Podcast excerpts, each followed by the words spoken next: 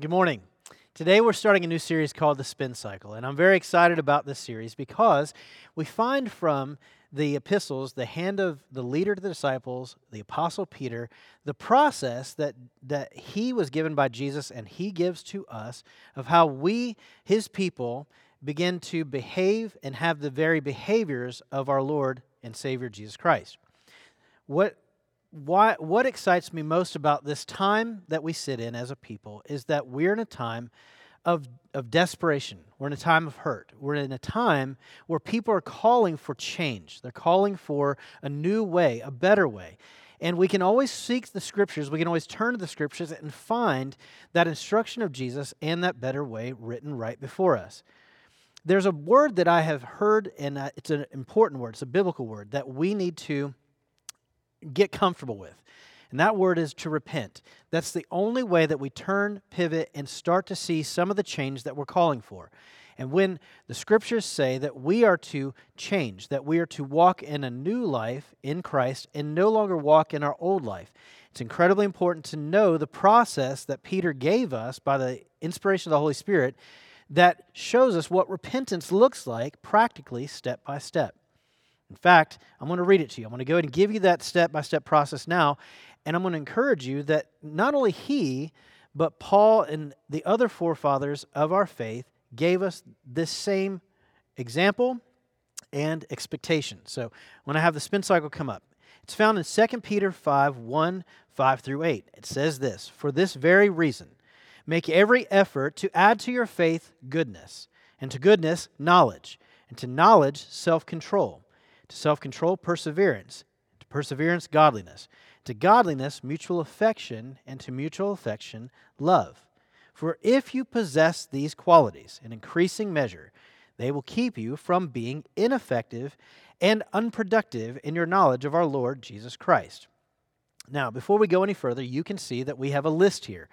But this list was never intended to be something that is starting at the bottom and built upon as we move forward. It is a linear list that is probably best communicated in a circular fashion because Paul points out that everything starts in the mind. It starts at knowledge. In Romans 12:2, he said, "Do not conform to the pattern of this world, but be transformed by the renewing of your mind. Then you'll be able to test and approve what God's will is, his good, pleasing, and perfect will." So what both Peter and Paul are saying here is that God expects us to change, to transform from an old life to a new life, and we can only begin to expound the behaviors of Jesus if we are very aware of Jesus' behaviors. So we have knowledge of what those are. So I'm going to teach a few verses today, but namely one, and that verse is 2 Peter 1:2, and it says, "Grace and peace be yours, in abundance, through the knowledge of God and of Jesus our Lord." Now, this is a greeting, and it's really important, but we're going to see that Peter does something really important with this greeting, and he changes and makes this greeting even more weighty. He's writing this greeting to a people who are about to endure heinous first-century persecution, and he's seeking to empower them so they can sustain through false teaching and stay on the truth of the one true gospel, not a false narrative, not a false gospel, which they'll be up against in the first century with many false teachers. So let me show you in graph form what this actually looks like from 2 Peter 1:5-8. This is the spin cycle, starting at knowledge. The knowledge that we gain of Jesus, like his grace, must go through a process that we call appropriation, or the combination of love and good deeds, love and goodness, that God expects the peace of Jesus or the grace of Jesus to also transform his very people into gracious people, that it should come out of us. But what has happened many times in the past, specifically in a Western culture, is that we have had the tendency to take the knowledge of Jesus and leave it simply at knowledge, as if the process of apprenticeship was taken out of apprenticeship and into the classroom, so it became solely scholastic or academic, which is okay. However, it is left in wanting, because the process that Peter gives us is the knowledge of Jesus' grace should awe us to the point that leads to action, which leads to an accountability, a life of mission, which leads to appropriation, so that more people who come behind us, who come in contact with us all the time, can also gain knowledge of that same peace or grace or love that changed us. So if Jesus' love is something that changed us, it should be coming out of us so that other people can have knowledge of that same love. I'm going to ask that to stay up on the screen for a moment. The truth is, knowledge is important because knowledge informs. If I have a knowledge of a poisonous snake can either harm or possibly kill me, this knowledge educates my response when I come on a poisonous snake. When I come upon a poisonous snake, I'm not going to do anything to try to incite it. I'm not going to do anything to aggravate it. I'm going to try to avoid it and move away from it in order that I not put myself in harm's way. The knowledge is important to inform my response. That's what Peter and Paul and the forefathers were trying to tell us. Knowledge is power.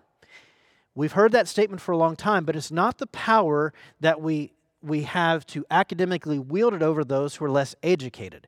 Knowledge is power because that power was always intended to change behavior. It's the power to change, which in turn will inform and teach. Peter exclaims that grace and peace be given to you in abundance, or with full measure, your scripture may say, through our knowledge of our Lord Jesus Christ. So, I'm going to talk about grace and peace in a moment, but he says with full abundance. This would be consistent with what Jesus taught us in John 10:10. He said, I came to give life and give it to them more abundant. Because Jesus knew there was a problem. We had a sin problem. We were in bondage to a broken world. His life was on mission. He came intentionally to free us from sin, and under the direction of the Father, the plan was to redeem all mankind. Jesus was many things. We know this. We know that he was loving, he was welcoming, he was unconditional. But we also know that Jesus' love was always tied to action, whether it be healing in the Gospels, whether we see correcting or rebuking, or we see him dying for the sin of all humanity. He was always acting upon his convictions. We understand this because Jesus was convicted to do the will of his Father. He came to the world to die. He came with a specific purpose and as for a specific time that was sovereignly handed to him by the Father, but he was the answer to everything that we see in our world that is a problem, as manifestation of sin. He was the answer to the sin problem that keeps our world broken and at bay. So Jesus continually acts upon his convictions. The question is, do we also act upon our own conviction? Do we trust, just like Jesus had a specific purpose and a specific time, that you yourself were not a mistake, that you were designed with an intentional purpose and plan, God-given, so that you could serve in the time that you are to help bring the kingdom, to renew the kingdom. You were intended by God to serve a purpose in redeeming all mankind and making the message of the gospel paramount so that a broken world might have hope.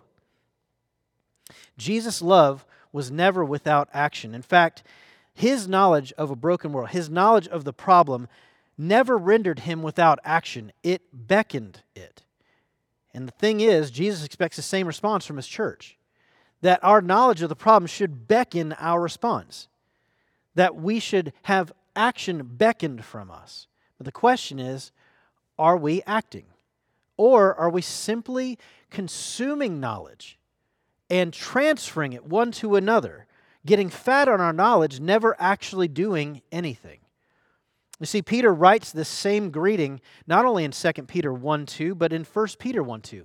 And it's the same greeting that Paul uses throughout all of his epistles. The interesting thing is, we call it a greeting, but they use a word and change the Greek. There's an important play on words here. He says, grace and peace be yours in abundance. It's the knowledge of God and our Lord Jesus Christ. See, in a greeting, the word greeting in the Greek is korin. But here, both Peter and Paul in his epistles use the word grace, which is a different word altogether. It's close, but it's charis. And charis, or grace, has a meaning. If I were to ask you to define grace for me, you might say to me that means unmerited favor. And you'd be right. You'd be absolutely correct.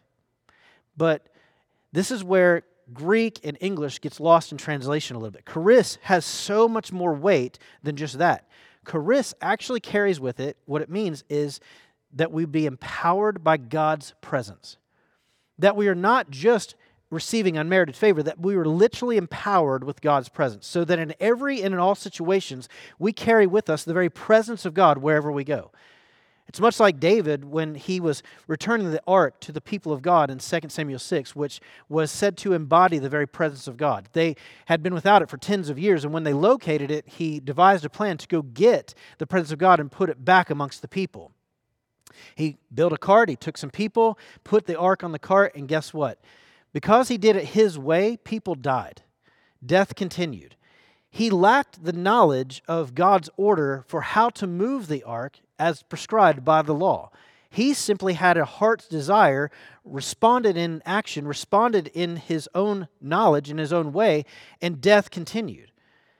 The truth is, God had a plan. He had a way. And so after he saw Uzzah die in 2 Samuel, he was evoked to go find someone who had the knowledge that he didn't, who could teach him of the law and how the ark could be moved. He asked, "How can the ark come to me?"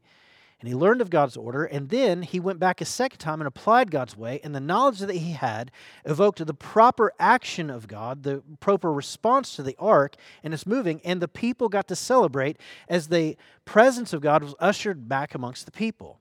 I say this to say this. In the New Testament, we're assured that for anyone who has trusted upon Jesus as Lord and Savior, we carry with us the very presence of God. He indwells all believers. So thus we are empowered with the very presence of God. Wherever we go, the Spirit isn't embodied in the gold-plated box any longer. It's embodied in who we are. And so where we go, we have the ability to act just like our Savior because we're empowered with His very Spirit. This beckons that wherever we go, we are empowered to reveal God's gift of unmerited favor on people to others. And we do that through our love, through our actions. God's desire is action from His church. He desires more than simply the consumption of knowledge. He desires that we would do more than just know or say out loud to one another that God is grace. He desires a renewal to start in our mind that leads to a change in our heart that beckons a new behavior, one that is consistent with His Son Jesus, one that looks more like Him and less like our old selves, one that offers people a new way instead of allowing them to continue in the old one, which leads to death. It's to offer hope. So he uses the word charis, and this would have been incredibly important to a people during this day who were facing first century persecution and the problem of false teaching. But he uses a second word. In his greeting, he also uses the word peace. And I want to use the word shalom here to explain, because Peter's coming from a Hebraic background. The word here in the Greek is not shalom, but you need to understand this is the background by which Peter and Paul himself would be teaching and saying the word peace. Shalom in the Hebrew literally means may it be as it is in the garden. So what they are saying when they say in the Hebrew culture shalom, what they're saying is may you be at peace as God intended all the way back before sin ravaged the world. This was never the removal of trial or hardship, but that there would be peace and centeredness in the hope and the presence of God that we have in the midst thereof. It's much like Jesus found in the Gospels in the boat in the midst of the hurricane while he's asleep in the stern of the ship. And he's awakened by the frightened people. And he says, "Why are you afraid?" as he hushes the waves and they still. And we see that he's clearly in control and he's sovereign over all things.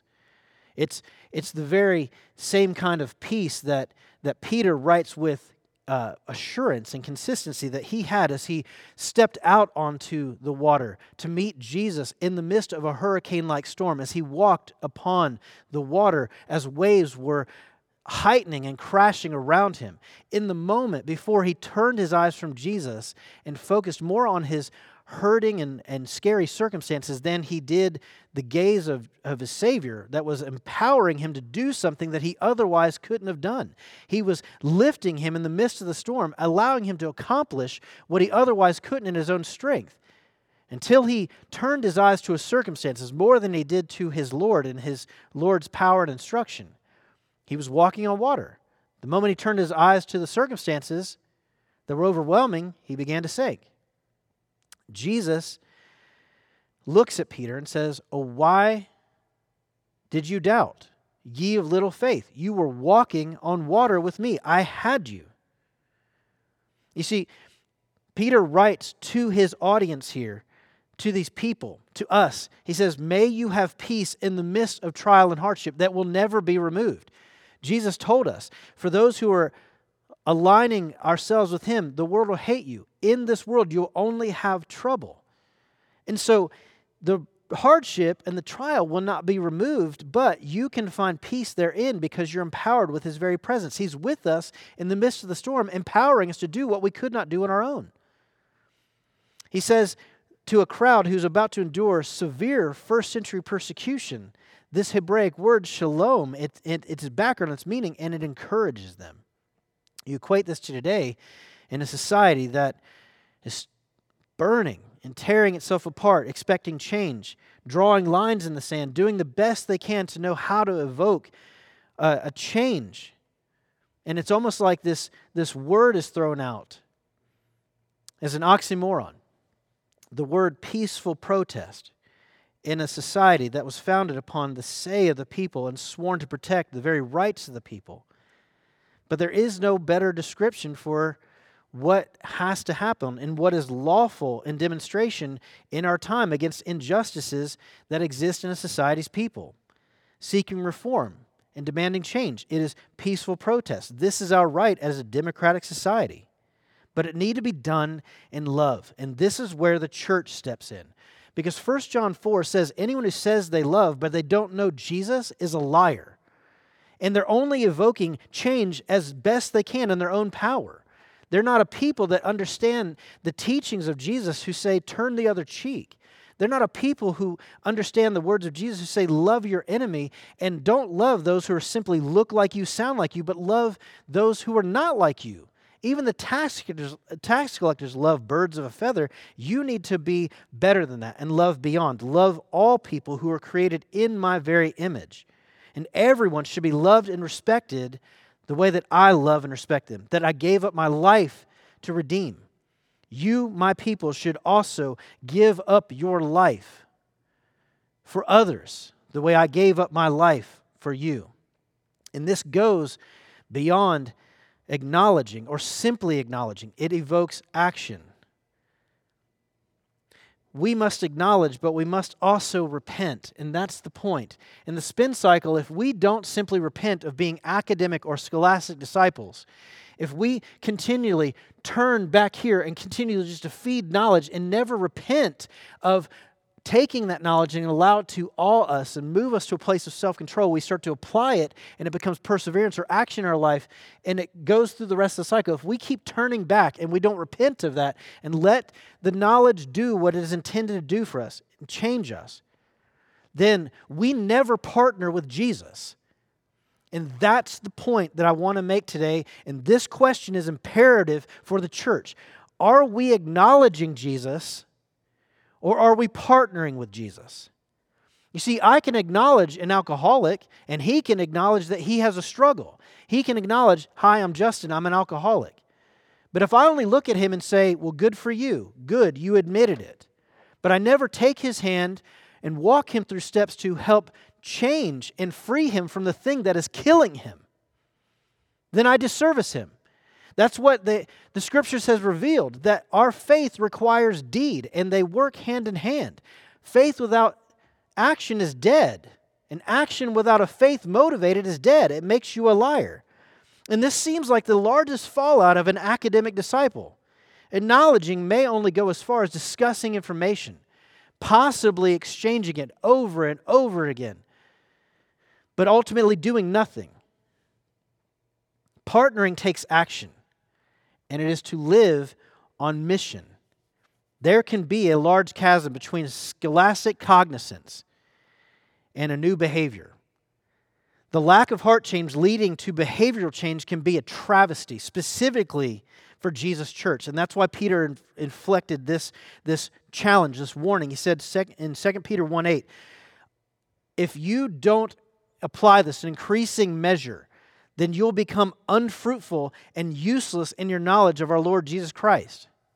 Knowledge is power, but has always been intended to be the power to change behavior, not simply to transfer information, not simply to wield power over people who are less inclined or less educated, which has been a problem not just in our present day, but has gone back to the beginning of time.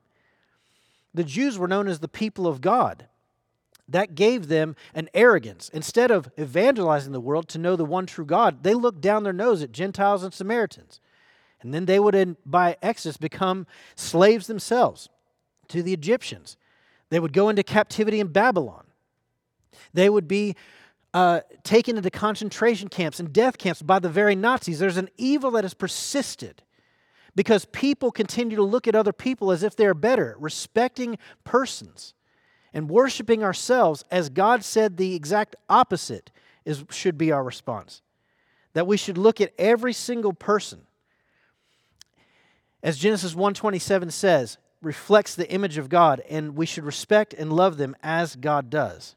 If you know something is wrong, you feel it in your bones, and yet you do nothing to remedy it, this is the same resistance of the Holy Spirit that Stephen challenged the religious leaders in Acts with when he called them stiff-necked as they killed him and stoned him when he challenged the very Sanhedrin. When we don't act on the very convictions that well within us that are God-given by His Spirit, we become the stiff-necked people that Stephen challenged. We know we have an injustice currently in our country. We know that our black brothers and sisters are hurting. But I also want to highlight that our police today have been grossly over-stereotyped, and they are hurting as well. The question is, how do we as a people of God love both accurately and appropriately? How do we both take the loving and unconditional truth of Jesus' love and appropriate that from our life? May it beckon action from our heart that is sincere and responds the way that Jesus would in this time. How do we love people who have stand on both sides of the line that has been drawn, even though I genuinely believe there's no line that should be drawn? Why are black people afraid for their lives? And police who are allowing people to peacefully protest and admonish their democratic right here in America afraid just the same. It's because of years of ingrained training, abused authority, a lack of knowledge, and ignored action. In short, the problem is sin. And that's where we come in. 2 Corinthians 5 says that the church exists to be ministers of reconciliation because we were first reconciled to Him, and we are to reconcile others unto Him in the name of Jesus. That John 17 said that the world would know that the Father sent the Son for the specific purpose of redeeming all mankind by our love and unity with one another. This is where the church is to live.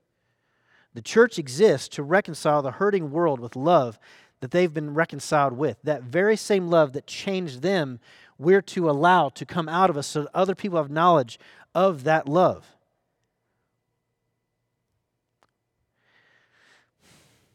If our response were solely human, then we'd be liars. But we have the truth of Jesus because we know Jesus, and we're not liars. The very expectation of our Lord is anyone who knows Jesus is expected to love like Him. So our knowledge of Jesus is to evoke loving action from His people. Jesus expects our knowledge of His love to urge us to love others just like He did. And today, before I pray and I welcome the band back, I want us to evaluate where we sit today. I want us to evaluate what we've been dealing with as a culture, what we just heard in this text, and now how we respond right now as worship unto the Lord. Maybe today you need to consider this question. Are you, in fact, kinder than everyone else who's around you. If you know people and you've been called by Jesus to love them beyond your own limits and capacity, are you loving your neighbor like Jesus would? Are you drawing on the strength that you've been empowered with to show them the unfair merited favor that God had for them and letting them feel peace in the midst of this chaos? Secondly, maybe you, like me a bit, who love knowledge and love the power it brings, guilty a little bit of scholastic discipleship, maybe an academic solely. Have you been more about knowledge consumption and information transfer when it comes to Jesus than you have been about converting that knowledge into actionable steps of love, like actionable steps, like to repent and to add to your knowledge self-control, which we will talk about the very next step in the spin cycle process next week? Has the things that you know of, the peace of God, the grace of Jesus, made you a peaceful and gracious person? Is it appropriating from your life? And lastly, if you're listening and today you need prayer for anything, you're hurting because of that which is around you, and you go, I need prayer for this, I don't know what to do, I don't have an answer, don't know how to respond, we would count it an honor to pray for you. Will you email us at prayer@thefellowship.cc? We would love the opportunity to take your request to God on your behalf. But if you're also listening and you say, I want to know more about Jesus, I would love to respond to him as Lord and Savior, I would love to know what it takes, the very next step to follow him, we'd also love the opportunity to minister to you and to reveal those steps to you. We'd love to walk alongside that decision because it's the most important decision you would ever make in life. So will you also email us at prayer@thefellowship.cc, because we would love the opportunity to not only share the love of Jesus with you, but to act upon it. This morning, God, we come to you and we ask that we would be a people that would respond in action, because, God, you've asked us to make disciples in the Great Commission of all the world. That to all ends of the world we are to go make disciples as we were made a disciple of Jesus. God, this process that was given to us by your leader to all the disciples, a part of the inner three, Peter, shows us the process of repentance and how we see your love passed from one heart to the next, how a follower of Jesus and the kingdom gets passed from one life to the next. So God, I pray today that you'd find a people that would be convicted by your presence right now in your Spirit. May you lead us to actionable steps, and may you lead us to continually seek you and continue to, God, be changed and transformed from the inside out, that our behaviors will be consistent with that of your Son Jesus, so that more people in our hurting world would know of the saving power of your Son, Father. We ask this today by the power of your Spirit, in the name of Jesus. Amen.